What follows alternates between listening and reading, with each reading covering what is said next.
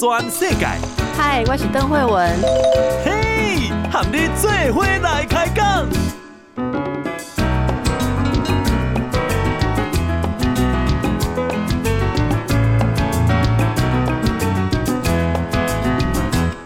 大家好，这是报道全世界，我是邓惠文。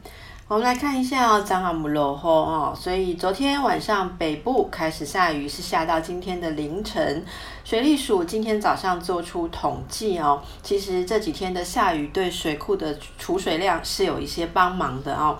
不过昨天中南部的集水区、中部地区昨天晚上没什么下雨啦。那目前的情况是怎么样呢？我们期待下一波显著的降雨之前，最近的水库情况，根据水利署的官网哦，翡翠水库蓄水率现在有百分之六十四点八。石门水库的蓄水水率有百分之十五点六，宝山第二水库的蓄水率也突破了一层啊，好久以来都只有一层，现在是百分之十三点九。供给台中地区的德基水库蓄水率也不止之前的百分之一哈，而是回升到百分之六点二，虽然仍然是少啦，但是有稍微比之前缓解一点点。南部重要的水库增文水库、南化水库的蓄水率也都有调升到百分之四点五跟百分之十四点八，好，那我们就一起再期待，赶快再多下一点雨。接着回到看疫情的状况，中央流行疫情指挥中心今天公布的国内啊新增案例是总共五百四十九例啊，这是全部加起来的。那算在今天的新增案例，本土是三百七十二例，有一百七十七例算校正回归啊，这都是本土的个案。那确诊个案当中有新增十二例的死亡案例。这十二例的死亡案例啊，都是六十岁以上的年长者。那他们全部啊，身体都有一些慢性病史。好，好，那么目前现在的今天新增个案是这样哦，新北市有三百一十例。台北市是一百五十二例，好，那桃园市二十八例，基隆市十八例，苗栗县十二例，彰化县十例，高雄市有五例，台东县四例，台中市三例，新竹县跟台南市各两例，那新竹市啊跟南投县还有花莲县各有一例，目前累计的状况是这样，好，去年开始。总共有累计了呃这个五十五万多的通报，其中四十八万多是排除的，其中有九千三百八十九例是确诊的，其中包括一千一百四十一例是境外移入，八千一百九十五例是本土病例，有三十六例敦睦舰队，两例航空器感染，一例不明，十四例算是调查中哦，这是疫情以来所有累计的状况。陈时中也表示，今天新增的这三百七十二例本土啊，如果不算校正回归的部分的话，那是有两百零七个男性，一百六十五个女性，年龄从未满五岁到九十多岁都有啊。校正回归的一百七十七例当中，是九十六例男性，八十一例女性，他们的发病日是在五月十三日到五月三十日之间。那么呃，目前的死亡呃个案哦，今天新增的部分是男性七位，女性五位，好，目前疫情的状况，所以指挥中心也是重复在呼吁大家哦，这个落实手部卫生、咳嗽礼节、佩戴口罩这些措施，减少不必要的移动活动或集会。避免出入人多拥挤的场所，还有这个高传染风险的场域了啊。那这个为什么每隔一阵子都一定要还要再跟大家再念一念呢？因为人其实哦，在防疫的生活当中，有时候也会有疲乏。我们有时候会看到很多人这个精神状态已经受不了这样子关着闷着的时候，自己会给自己生出一些啊新的解释哦。那有时候不知不觉就放松了。因此，家人朋友之间大家互相支持，互相。提醒啊，我们才能够继续维持这个防疫比较高标准的生活。接着跟大家来报告一下哦，相关的这个疫情的一些新闻。嗯，今天有这个说到台铁有便当销售员传出确诊，所以台北等三处的这个台铁便当贩售点必须要暂停营业。这个是有一位在南港站跟台北站啊排班卖这个台铁便当的销售人员传出确诊武汉肺炎，所以台铁也表示说，车站跟相关地点都消毒完毕了。那么，呃，卖这个台铁便当的叫做台铁梦工厂嘛，哈，在台北、南港、松山，总共有三处是从六月一号开始必须要暂停营业的。好，那这个全面都已经有消毒完毕了。那这一名确诊的员工暂时也不会上班了，不过为了谨慎，还是暂停营业。就是台铁的消息。接下来我们来关心五月三十一日。新北市的双和医院有发生负压隔离病房这个护理人员被确诊的民众持刀刺伤的事件。那那时候呢，总共有三位人员是受伤的，有一位是腹部啊受到割裂伤，他返家休养；有一个人背部是穿刺伤，需要住院。最严重的一位护理人员伤者啊，他的右手食指。跟中指的神经肌腱都被割断了啊，那这个伤口就有六公分哦。在一小时内就要进行显微手术把它补起来，不然的话，这个以后手指头的活动啊，这个手指头会受到长期的影响。那么，所幸它是有显微手术修补，神经跟肌腱都有接起来了。术后啊，他还要进行除疤的治疗，因为这个伤口有六公分。那接着要复健治疗，可能要六个月哈，来看说他的手会不会恢复正常的运作。那当然，院方。对于这样子的人员哦，受到损害的状况是有非常呃严谨哦严正的一个表示了。双和医院表示说，这件事情发生在五月三十一日的上午七点左右，在负压隔离病房工作的医护同仁本身就已经承受了相当大的一个危机跟压力哦风险。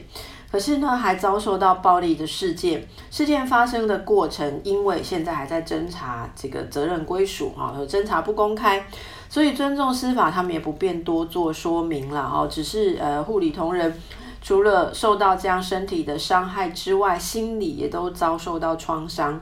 院方也会持续的这个进行心理跟精神复健。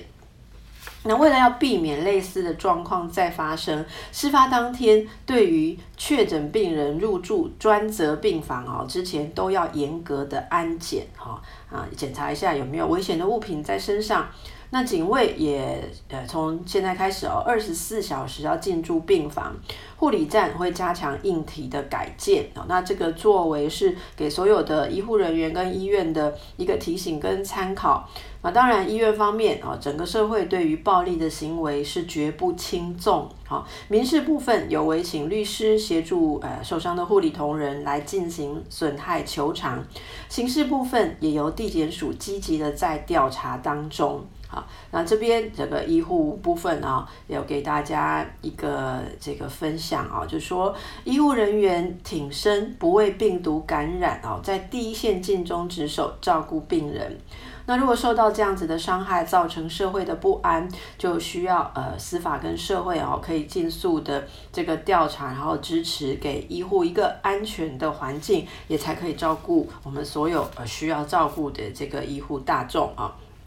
好，那么接着我们来看到其他也有一个医院啊，有相关这个确诊病患行为不在控制中的状况。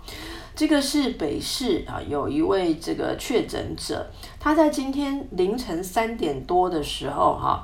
那呃，因为抱怨说医生开的安眠药不好了哈，就睡不着，所以情绪变得不太稳定。然后他就拿了木棍，把这个防疫组合病房的隔离窗给他敲破。那敲破之后呢，有辖区的警方根据这个报案，他就到场跟医护人员联手压制，然后压制之后也施打了这个呃医疗用镇定剂啊，让他比较稳定一点来照护啊。可是今天早上九点多啊，他却在警员的戒护当中，还是从病房的后门跑走了，逃脱了啊。啊，然后他逃脱了之后，这个还有蛮蛮糟糕的状况是，他是搭捷运窜逃的。逃脱之后，确诊病患还搭上了捷运，好去窜逃。经过警方全力的追缉之后，呃，刚才已经在万华区哦，有这个把人有追捕到案了。好，经过到案之后，来仔细的这个了解他的情况哦。这个确诊病患他是七十一岁。他本来是伤害案的通缉犯呐，哦，那所以木然看起来是说他因为失眠，觉得药没有用，情绪不稳哦，所以这个打就是打破隔离窗来泄愤。那后来是不是因为？这个呃被这个戒护哈，然后可能是放在一个没有办法随意移动的地方哦，他是不是又有他情绪上的影响哦？这个目前就不是很深入的知道。可是呢，他后来会想要逃跑哦，到底目的是什么哦？纯粹是对这个医疗有什么样的不满，还是他本来哦，是不是他的身份上有什么样的影响？那这个诶。也是，如果确诊病患变变得比较多了之后哦，很多特别的情况都不能够简单的呃去看待它哦，因为这个医护本来是照正常状况来设置的了哈，那医护本来是应该没有想到说确诊病患还有逃跑。这个事情要发生，所以如果要再加强这些介护的话，恐怕整个对于确诊病患要怎么安置啊，怎么照护的整个流程，还有人员啊，应该要配置哪一些环节，都还要再深入的思考哦。这是两个有关确诊病患啊，这个造成医护人员这个额外的人力啊跟担忧的消耗的情况。那么目前到底各方面哦？防疫的状况，大家进行的情形是如何呢？因为疫情持续的延烧哦，台北市的话，以台北市为例，是从五月十五日就升级到三级的警戒，今天算是第十七天啊。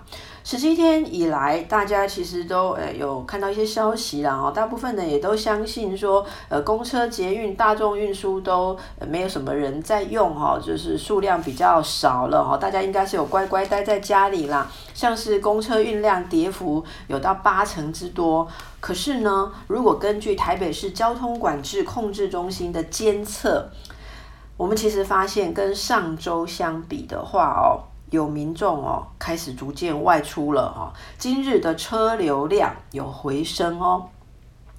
那之前因为北市大众运输的搭乘率持续的下降，台北捷运公司的资料显示说，以往的运量。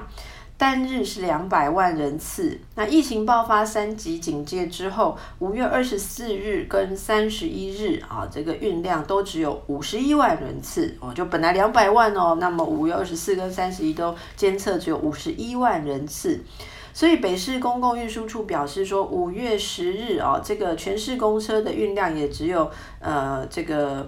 诶，减少差不多诶百分之五十九啊，那到今天有减少到百分之八十好。不过呢，如果是观察主要干道车流的变化的话，哈。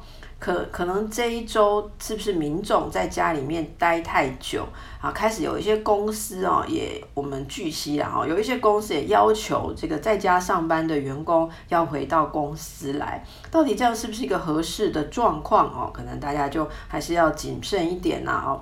那目前呃，照理来说，应该还是在一个自主的诶这个管理哦，大家都减少外出，然后公司的业务如果能够分流或者在家办理的。都会鼓励这样子办理，所以北市车流量回升代表着什么哦？大家还是小心一点观察。接着看一下各方面工作的情况哦，诶。大家都戴着口罩哦，现在就算到户外啊，也是都要戴口罩。但是大家有没有想到天气很热哦？这个工人如果在大热天挥汗工作，他们的口罩怎么办呢？口罩不但会湿掉哈，而且还会被土尘沾污啦。据说呢，有工人把戴了十几分钟的口罩就把它抛上网哦，规地拢挡起哈。他说呢。他说不带啊，也是会被检举啊，然后带了实在是缺氧哦。太阳底下劳工真的非常的辛苦。那工人跟外送员在外面哦，有人之前是脱口罩用餐就被检举辱骂了哈，就说他们这样会造成防疫的破口。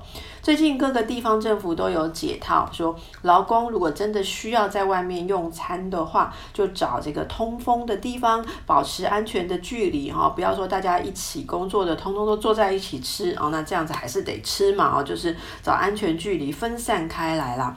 不过这位呃分享文章的在社群网站分享网站的是一位钢筋工程的人员。他说啊，这个基层劳工哦，戴着口罩哦，当然是没办法抽烟呐、啊，没办法吃槟榔哦，这些都是他们提神的一个呃习惯的物质。那休息时候也不能围着聊天，便利商店连门口都不敢靠过去哈、哦。那自助餐门口现在也没有冰红茶。呃，公园的树荫下也不能午休了啦，哈，所以他说哦，一盒口罩他三四天就用完了哦，那怕被传染，还是要出门工作哦，真的是蛮辛苦的，就没有什么更好的方法啊，所以这个现在的状况，如果大家是很轻松的，诶，可以体会一下哦，辛苦的在外面工作的人，也希望大家都配合一下哦，不要觉得说好像在家哦，你没有差。就随意的哦，这个聚集还是尽量大家一定要努力一下，因为三级这样子防疫的生活，对某些人而言是可以维持比较长的时间，可是对某些持续像这样工人啊，在外面工作的人，还有我们刚刚说的医护人员，好，真的。这不是一个可以持续打长久战哦，这个真的是很难撑下去哦。大家一起再提醒身边的朋友们，好，不要放松，现在还要再继续观察下去。那如果家里面也有一些防疫，大家意见不同，也要好好的协调哦。休息一下喽。报道全世界，邓惠文和你做伙来开讲。大家好，兰哥登来报道全世界。我们来看一看哦，疫情下其实很多正在赶论文或是期末报告的学生哦，觉得很困扰，因为现在是六月哦，六月很多是应该期末报告还有要毕业的哦，这个学生他们应该要去找资料啊。可是现在没有办法，怎么办呢？那这个国图啊，国家图书馆也有照顾到哦。他们启动了加强版的资料快送服务，协助各个县市的读者可以申请影印图书或是论文资料。那这个可以到馆去领取，或是有宅配啦。在疫情期间可以加速办理，而且没有收预先收这个影印费。这个使用到五月底有三百五十九件申请案，其中八成来自北部的县市啊。这个是国家图书馆在五月十五日啊，呃，双北提升三级警戒之后，他们就暂停开放了嘛，所以接着就启动了知识快易达。有个服务叫知识快易达，有需要的朋友们上网哦，打知识快易达就可以看到，会有专人受理读者打电话去，或是上网填单，然后可以申请哦，有人帮你去影印书、期刊或是硕博士论文这个资源，而且只要一个工作天就会把相关的资料帮你寄出去。好，在周一到周日的上午九点到下午五点都可以到国家图书馆。行政区的入口，这是在贵阳街上去取件，所以呢，大家哦不用担心，好不好？应该要写论文，应该要毕业的人安心下来，好好的写。哦，如果家里面有学生用得到的话，可以提醒他有知识快易达哦。如果需要什么样的东西，都可以去拿到。接着我们来看一下纾困，纾困四点零，这个补助金接受的对象是有比较扩大。呃，怎么说呢？因为哦，去年其实是如果投保薪资超过两万四千元的啊，那就没有办法获到纾困补助。那这一次呢，就是在两万四千元投保薪资以上，如果是没有一定雇主劳工的，也是可以获得纾困补助金呢。啊，好，这是行政院今天中午的时候表示的。这次新的受惠劳工主要有两类，受惠的总人数会新增差不多六十万人，大家有没有新增到呢？哦，第一类是如果去年没有投保任何保险的自营业者，又没有去年没有因为纾困得到任何的补助，而今年有了这个需求的啊，差不多是有十多万人，每个人可以领到纾困金三万元。第二类是投保薪资在两万四千元以上啊，但是没有一定雇主的劳工，例如像摊商啦，好这些，那他们去年就是投保薪资超过两万四千元，虽然没有固定雇主，也是没领到补助啦。那现在新的一波纾困就放宽，让这些人也可以领，例如说像摊商哦，如果领这个纾困补助啊，这个费用的部分会是低于三万元啊，因为呃三万元是。给这个薪资两万四千元以下无一定雇主劳工跟自营工作者，那目前这样子扩大的纾困四点零总规模是有两千六百亿元左右啊，这个都会陆续的裁定。大家如果相关这个方面的需求，可以上网去查询啊，或者去相关的单位来打电话询问。好。接着要看到跟疫苗相关的事情哦，不管怎么样的纾困，那么大家还是非常的期待真正的纾困就是疫苗，好，让大家可以不用再有染疫的这个疑虑。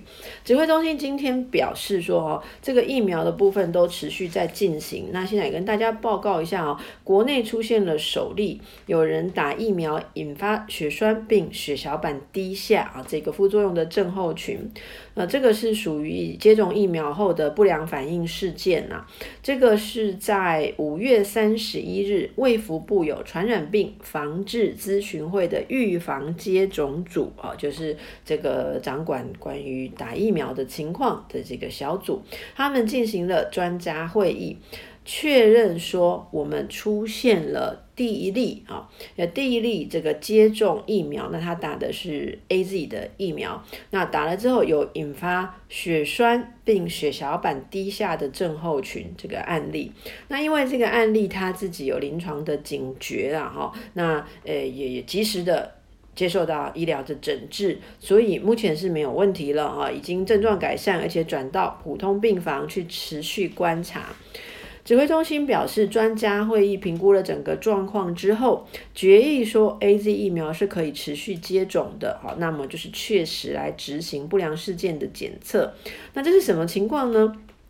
这个，诶，我们刚刚提到的预防接种组，哈，他的召集人是李秉颖，哈，李秉颖说，最近他们是有接获一名三十多岁的个案，男性的，他在五月十九日打了 AZ 疫苗之后，出现轻微的发烧，哦，那持续性的头痛、腹痛这些症状。透过影像学的检查，头部、腹部啊没有看到明显的症状，但是检验之后发现他有第四血小板因子的免疫抗体反应。那这个根据推测啊，就是发生血栓的情况啊，发生血栓验血的话会看到血小板因子有出现免疫抗体的反应。那么，呃，确诊的这个确定的情况啊，他们就是确定诊断是血栓病，而且可能是疫苗引起的。好，那但是这个情况会不会影响接种呢？整个专家会议的这个评估是说，到目前。AZ 的这个 COVID-19 的疫苗已经呃有四十六万一千六百四十七人次接种的，那目前是出现第一例的血栓病血小板低下症候群，算起来的话，发生率是百万分之二点一，百万分之二点一。那其他国家也有监测嘛，像英国哈、哦，它这个接种第一剂之后出现的这个发生率是。百万分之十二点三，欧盟是百万分之六点五，所以呢，建议指挥中心持续监测。那目前呢，也是可以按照进度继续来施打的。这名呃三十多岁的男性，五月十二日接种哈，那五月十九日出现这些症状，好，那有良好的诊治，所以目前看起来问题呃并不严重哈。好，指挥中心呼吁大家，如果你有打 AZ 疫苗之后观察哦，其实在二十八天内都要稍微有一点点注意哦。如果出现持续性的头痛，眼睛看不清楚、视力改变，或是癫痫严重而持续的腹痛，腹痛连续超过二十四小时以上，或是严重的胸痛、呼吸困难，还是脚啊肿起来哈，下肢肿胀、疼痛。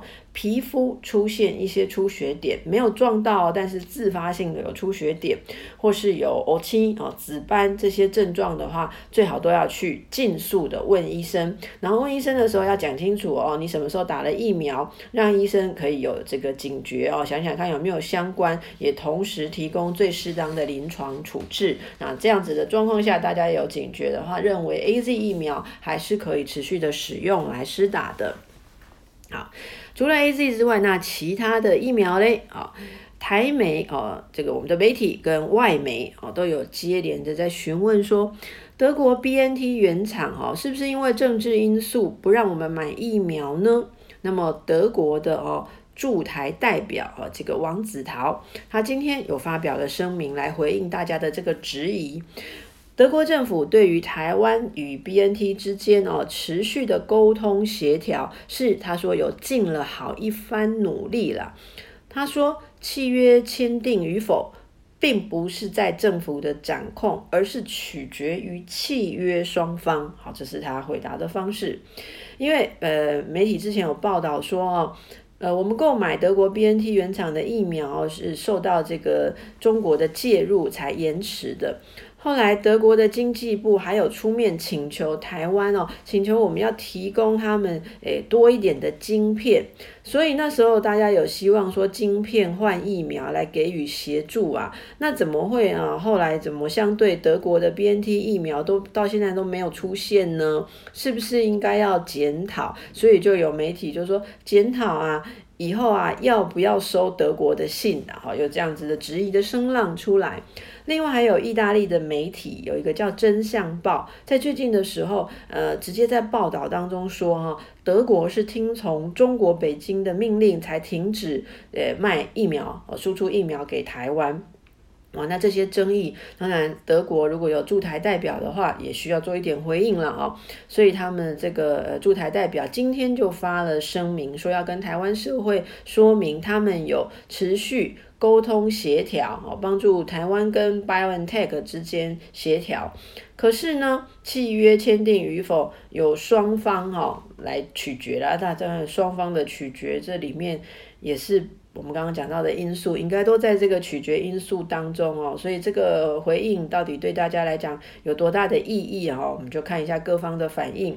虽然他是表示说，透过政府跟人民共同努力，他们确信台湾可以再次控制住疫情哈。那不过这个大家质疑的部分也并不是我们能不能控制疫情啦，而是说是因为什么因素不卖我们疫疫苗哈。好，那刚才讲到的意大利真相报啊，他的说法是这样子啊，呃，真相报啊，意大利他说，呃，德国啊。本来跟台湾有进行这个疫苗的洽洽谈，可是，呃，幕后哦就开始很明显是有中国哈，中国对德国是不是有施加强大的政治影响力？近年来，德国显著加强了跟中国之间的贸易关系，所以呢，这里面德国的总理梅克尔。据说也是大力的支持中欧全面投资协定，虽然这个协定仍然是很有争议，所以中国北京方面也很清楚的啊，利用了经济来影响德国，那这个跟疫苗的输出是让人会觉得有相关的啊，所以呃，到底台湾之前有担心说中国会利用疫苗来进一步施加压力哦，这样子的疑虑并不是没有根据的。所以台湾现在疫苗的需求更加的急迫，虽然已经订购了 AZ 跟莫德纳的疫苗，但其实数量还是不够的哦。呃，中国用这个疫苗的部分啊，来让台湾出现了不一样的声浪哦，这是不是也是一种策略？好，那这个是意大利真相报的一个这个评估。好，除了疫苗之外，哎，有一个蛮特别的状况哦。因为疫情的关系啊，还有目前大家在选择打疫苗哦，这个想法有有有很多不同的想法。据说啊，有很多民众都订机票飞美国。而且是哪一群人呢？嗯，据说是比较有资源的，好，有资源的意思，哈，大家可以想象啊。第一个可能就是要有一点财力，好，还有可能他有一些关系，还是在美国本身有这个居住的资格、身份啊，或是有工作亲戚相关的。据说最近飞美国长城线的航班、啊，是在商务舱跟豪华经济舱部分。客满，甚至连经济舱也出现很久没看到的百位数的旅客哦，哈，那有人就戏称说，哈，这是不是赴美逃难潮啊？这个这样讲真的也是不是感觉不是很好哦。这个长荣航空。像台北洛杉矶的航班，原本六月份是只有要飞航每周三个班次，一个礼拜只有三班要从台北飞洛杉矶。可是现在啊，他们已经决定说，六月八号开始每天都飞一班去洛杉矶哦。可见一定有人定位哦，赴美的人数越来越多，不然航空公司不可能在减班之后又加回来，而且加这么多。那去年的。状况是美国疫情很严峻，看起来啊，台湾其实是控制的很得宜。那时候的这个侨胞啊，就是他们长期在美国，可是那时候是通通都涌回来台湾了。现在呢？五月，我们本土的疫情比较升温了哦。那美国现在是民众到卖场就可以打到疫苗，可以买到疫苗。所以呢，据说市场上还有一种说法是去美国打疫苗、赴美打疫苗这样子的话题。先前就传出说有业者规划赴美打疫苗，而且还定成是豪华旅游行程。那这个交通部观光局表达说，其实这样是违法的。可是也有赴美飞行的教育训练者，用打疫苗的诱因哦，鼓励民众来报名学飞行，就是有一个呃课程，一个学的东西的名目啊。那学那个好像后来不是重点，变成是为了要去学那个，可以顺便去打疫苗。还听说市场上哦，有人花八百万包私人飞机去美国打疫苗，诶，而且这种订单说到六月底都是满的。苹果新闻网他们也统计了桃园机场这一个月以来的出入境记录，结果看到说出境的旅客在五月下旬之后就慢慢的有攀升，五月十九、五月二十一、五月二十八出境人次都超过两千人，之前五月十五日以前哦，每天都没有超过一千五百哦，哦，这是出境旅客的确有增多，那入境旅客的部分是下滑的。根据大家的评估，我说这样的现象。接下来六月，我们接下来几个礼拜好像会越来越明显。航空业的这个人士透露说，这个像长荣飞美国、纽约、洛杉矶、旧金山、西雅图、芝加哥的航点，商务舱、豪华经济舱都被订满了啦。那经济舱之前好长一段时间都只有呃几只哦，就个位数、十位数的旅客，那时候载客率根本不到三成。可是六月中旬、下旬哦。看起来经济舱的定位数都破百，载客率有达到六成呢。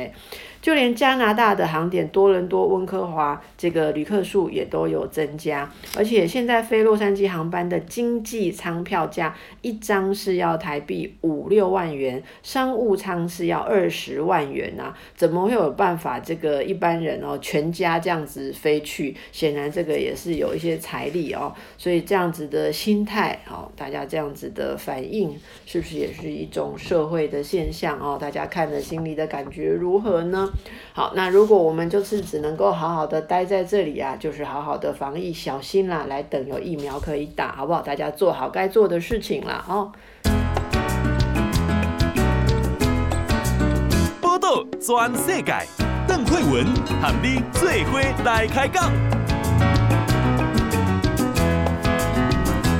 好，兰哥登来报道转世改哦。关于疫苗的部分啊，跟大家报告一下哦。其实今天陈时中也有回应，很多人都说很多民间团体说可以自购哦，或者说代理引进疫苗。到底有没有谱呢？其实目前就只有郭台铭他们的永龄基金会有正式的提出文件，可是这个文件经过检视之后，也还是缺一个叫做原厂授权书哈。原厂授权书就是真的原厂有同意要要卖出这个原厂的疫苗，所以陈时中也回应大家说，目前就是只有收到这个民间团体有正式的文件，可是这个文件里面还欠那个最重要的原厂。授权书，所以媒体记者也问说：“那到底现在有没有人是已经有谱，真的有拿到疫苗呢？”陈时中就回应大家说：“其实哦，现在都还没有啦，好，都还没有真的拿到疫苗，所以现在大家还是诶看起来要。”中央跟地方都要一起的努力，也许有一些原厂授权书还是需要中央政府层级的这个互动哦。好，那继续观察下去。总之，现在还没有民间团体真的拿到。如果大家有收到一些这个讯息，也知道也要正确的一个判断。好，我们看一下国际的情况哟。美国，美国国务卿布林肯今天有正式一个表示，他说。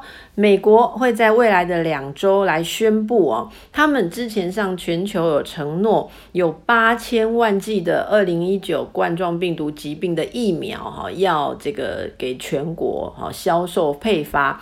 怎么销售配发，大家都非常的关心，所以未来的两周他们会宣布的这个会是一个正式的宣布哈。他们认为说他们的疫苗一定会让大家觉得有公平分配，而且分配过程不会。附加政治条件，其实这个不附加政治条件这个事情也不是很容易哦。我们就看他们会怎么样分发。那拜登昨天表示说，除了他原已经计划给其他国家六千万剂啊，六千万剂的 AZ 的疫苗之外，他们还会分送至少两千万剂的辉瑞啊。呃，辉瑞就是 B N T 啦，哦，B N T 的疫苗，还有莫德纳跟交生的疫苗，总共这三个加起来要两千万剂，他们都要分送出去。那接下来两周，他说他们会在某个时间点来宣布他们怎么配送跟销售。那这个过程呢，诶，会诶让大家觉得是人道公平。好，好，接着美国的情况如何呢？全美据说完整的接种疫苗，完整接种就是要打两剂的已经打两剂，这样叫完整。哈，完整的接种完疫苗的比例已经达到百分之四十一了。所以最近周末的连假，美国国内的旅游人潮达到一年内的高峰，单日有两百万人坐飞机去旅游。哈。这个国内好，美国国内旅游比去年的五月的时候是增加了六倍，所以他们机场就出现了以前那种大排长龙的景象。这个大家就是说啊，一年没有看到了。五月三十一日是美国的一个节日啊，这是阵亡将士纪念日，加上他们周末有三天连假，所以出现了从美国去年三月以来啊，因为他们是三月全国都居家这个隔离嘛，哦，防疫措施一年多以来。出现大规模的国内旅游人潮，全美其实是有三亿人口。其中有一亿三千五百万人完整的接种完疫苗了啊！记者实际的去走访洛杉矶国际机场，的确是非常多人，非常热闹了。那么过去一年，他们的航班都是空空的，现在很多人开始也可以移动哦，慢慢慢的这个有振奋复苏的迹象。显然，这个打疫苗哦，还是唯一可以改变状况的一个途径。英国也是有也好转的状况。英国呢，今天是通报没有新增死亡案例，从去年七月底以来一直到今天，每天英国都有新增的死亡案例，就今天第一次终于没有了。法新社的报道，英国政府最新数据说，疫情爆发至今，他们境内累计了四百四十九万起的病例，其中有十二万七千七百八十二人在检出病毒阳性反应之后，二十八天哦，一个月内就死亡。他们是欧洲国家里面死亡人数最多的。那英国政府昨天通报，他们全境啊只有一个人好，那么今天通报是零哦，没有新增的死亡案例。由于他们各地在周末假日的这个通报啊比较慢呐，哈，那所以官方的病故统计数据也通常也比较低，所以也有人认为说，哎呀，再多观察几天看看。不过这也是跟美国一样，他们是确定英国从去年十二月大规模的开始接种疫苗，显然是有效的。但他们同时也对于这个病例增加的趋势啊，世界提出一个警告，特别是这个变种病毒的阴影还是存在的。专家警告说，英国有没有会出现第三波疫情，就是看这个 Delta 变异株的这个病毒，这只就是所谓的印度变种变异株，最早是在印度被发现的。WHO 世界卫生组织列出目前有四种高关注病毒株，就需要高度注意的比较危险的病毒株，这只就是其中之一。好，英国今天是连续第七天。这个记录说新增是超过三千了哦，虽然没有死亡的案例，不过呢，如果照目前的状况，距离他们理想中要解封，六月二十一日要解封，好像也还是有一点点距离啊。这是英国的情况。欧盟对于旅行安全国家的名单会有一些调整哦，他们准备把日本纳入。旅行安全的国家名单，这是目前很少国家是列在这样子的状况。也就是说，呃，可以去日本旅行了哦，即使是非必要的旅行，像也是欧盟准备。跟大家说，日本可以去，好，可是英国仍然被排除在外。这是欧盟有二十七国的大使在六月二日的会议当中已经通过了，所以日本可以纳入安全旅行国家的名单。可是英国呢，因为这个印度变种病毒，然后他们的这个确诊病例在增加中，而且这支病毒是被高关注哦，比较担心，所以是仍然排除在外的。好，这个国际上的情形哦，还有回到大家身边的生活，我们来看一个调查。现在陆续就有一些调查在关注大家疫情之下在家工作啊，还有什么视讯上班上课如何影响好大家的心理健康、身心健康呢？这个全国三级警戒确定要延长到六月十四日，也改变了很多人的工作形态。有一个人力银行今天公布了他们的调查，他们的调查显现，现在有四成的上班族是在家工作，其中一般服务业，像是住宿、餐饮、休闲旅游业哦，有四成的上班族是在放无薪假。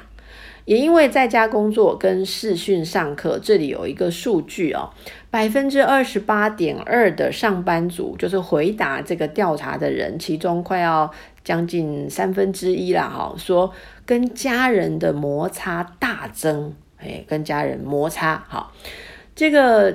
全民全民的经济消费都限缩，疫情下的生活真的有非常大的不同。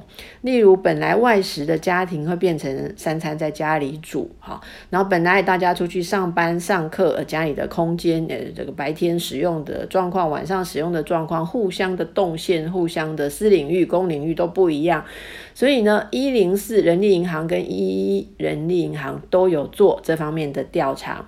我们先看一零四人力银行，他做了八百零三份的问卷，然后呢，呃，这个有回收八百零三份啦，但超过一。半的受访者说：“哇，疫情改变了他的工作形态，远高于去年疫情刚爆发时，只有百分之十六的受访者说他的工作形态受改变。啊，大家的工作形态有没有受到改变呢？那最大的改变就是在家上班，在家上班的比例其实是有四成的。诶，其实这个调查虽然说规模不是很大，可是也有一个参考的价值。诶，大家其实会想说，诶，其实哦，跟老板要求说是不是可以在家。”上班，老板就说：“嗯，是这样吗？有很多人在家上班吗？”其实你可以给他一个参考，说：“诶，有人做调查是有四成呢，哦，将近一半的人是可以在家上班哦。”哦，四大产业中是哪一些变动服务幅度最大？这是住宿。餐饮、休闲旅游业，这所谓的一般服务业，他们受到疫情的变动最大的。他们这些行业哦，百分之四十一点五都是减班，然后休息，只有百分之二十三点二是在家上班。在家上班还算有上班呐，哦，有上班就有薪水。可是如果是无薪假，真的就让大家非常的头痛了哦。一人力银行他们做的呃问卷哦，回收的有效问卷数量更多，有一千一百六十五份。他们的调查结果是九成二的上班族受访者回答说，疫情影响了他的生活作息。那这中间有问大家有没有觉得极度不便，还有身心压力超高的哦。那有一成的上班族觉得是极度不便，就是非常非常的不便，而且身心压力是爆表的。一一人力银行的发言人哈黄黄若伟，这是他们的发言人。我们来看一下他说的，他说除了减班休息之外，就是兼职的收入都归零了。如果大家要兼职，应该非常的有感啊，业绩下滑，奖金变少，甚至在家工作还要一边顾小孩、顾宠物，工作效率不彰。